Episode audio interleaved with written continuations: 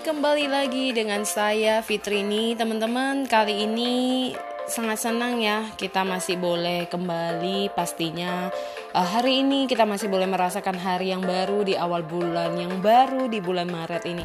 Nah, ini sudah masuk di podcast episode ke-61. Kali ini aku akan uh, fokus ya, mungkin lebih spesifik kita akan bahas uh, lebih tentang live, tentang coaching mentoring, dunia public speaking dan juga akan ada yang namanya bisnis dan juga parenting. Nah teman-teman kali ini aku akan bahas tentang bagaimana uh, menjadi wanita mandiri. Ini membahas tentang kehidupannya teman-teman. Saya mungkin lahir dari keluarga sederhana yang udah dibiasakan bahwa hidup merantau jauh dari orang tua, hidup dari gimana berjuang sendiri, harus bekerja, harus membiayai hidup, harus kuliah. Jadi benar-benar merasakan yang namanya hidup mandiri. Di saat-saat usia saya sekarang saya baru nge, apa ya? menyadari ya Tuhan itu luar biasa banget teman-teman. Di saat seperti ini saya masih dikasih kesempatan untuk melihat bahwa inilah hidup. Uh, kadang mungkin kita jadi kayak merasa kenapa sih Tuhan kayak hidup saya seperti ini, kenapa saya harus menanggung begini, kenapa bebannya banyak dan sebagainya.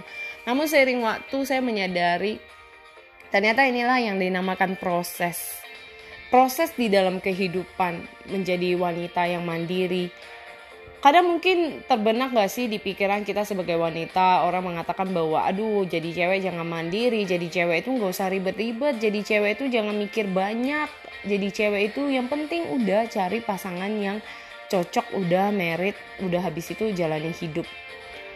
Namun saya kurang setuju karena kita nggak bisa selalu mengandalkan pasangan kita bukan berarti maksudnya kita nggak setia tapi kita nggak bisa mengandalkan mereka sepenuhnya bukan kita nggak akan tahu hidup kita ke depan akan seperti apa. Apakah kita akan hidup selamanya bareng mereka? Bukan maksudnya kita sampai bercerai gitu ya.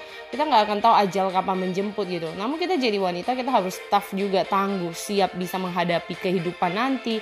Suatu hari kalau kita udah tanpa pasangan kita akan berjuang. Kita pasti bukan berharap yang negatif tapi kita pasti mikir ya e, sama-sama berjuang menjadi wanita itu bukan soal takut kalau kamu mandiri nanti bakal nggak ya? Ada cowok yang deketin ada cowok yang bakal uh, nolak nggak ya dan sebagainya. Itulah mindset masing-masing orang namun jadi wanita mandiri itu penting banget di zaman saat ini. Tidak memilihat usia kamu, uh, latar belakang kamu, wajib untuk hidup mandiri karena kita itu selagi masih punya kehidupan, punya kesehatan, punya tubuh yang normal, kita wajib untuk bisa berjuang bukan terus bergantung dengan orang lain. So buat teman-teman yang mungkin saat ini kalian masih menghadapi kehidupan single kalian, kehidupan menjadi wanita yang masih hidup sendiri menikmati hidup Anda, saya bilang nikmati. Justru hidup itu bukan sesuai apa yang ditentukan orang, apa yang diucapkan orang, namun hidup sesuai apa yang Anda tahu dan menjadi isi hati Anda yang menjadi perjuangan hidup Anda, bukan soal apa yang orang nilai, namun Anda yang tahu seberapa bahagianya Anda dalam kehidupan Anda. Lakukan yang terbaik, jadilah orang-orang yang terus bisa berdampak dan menginspirasi.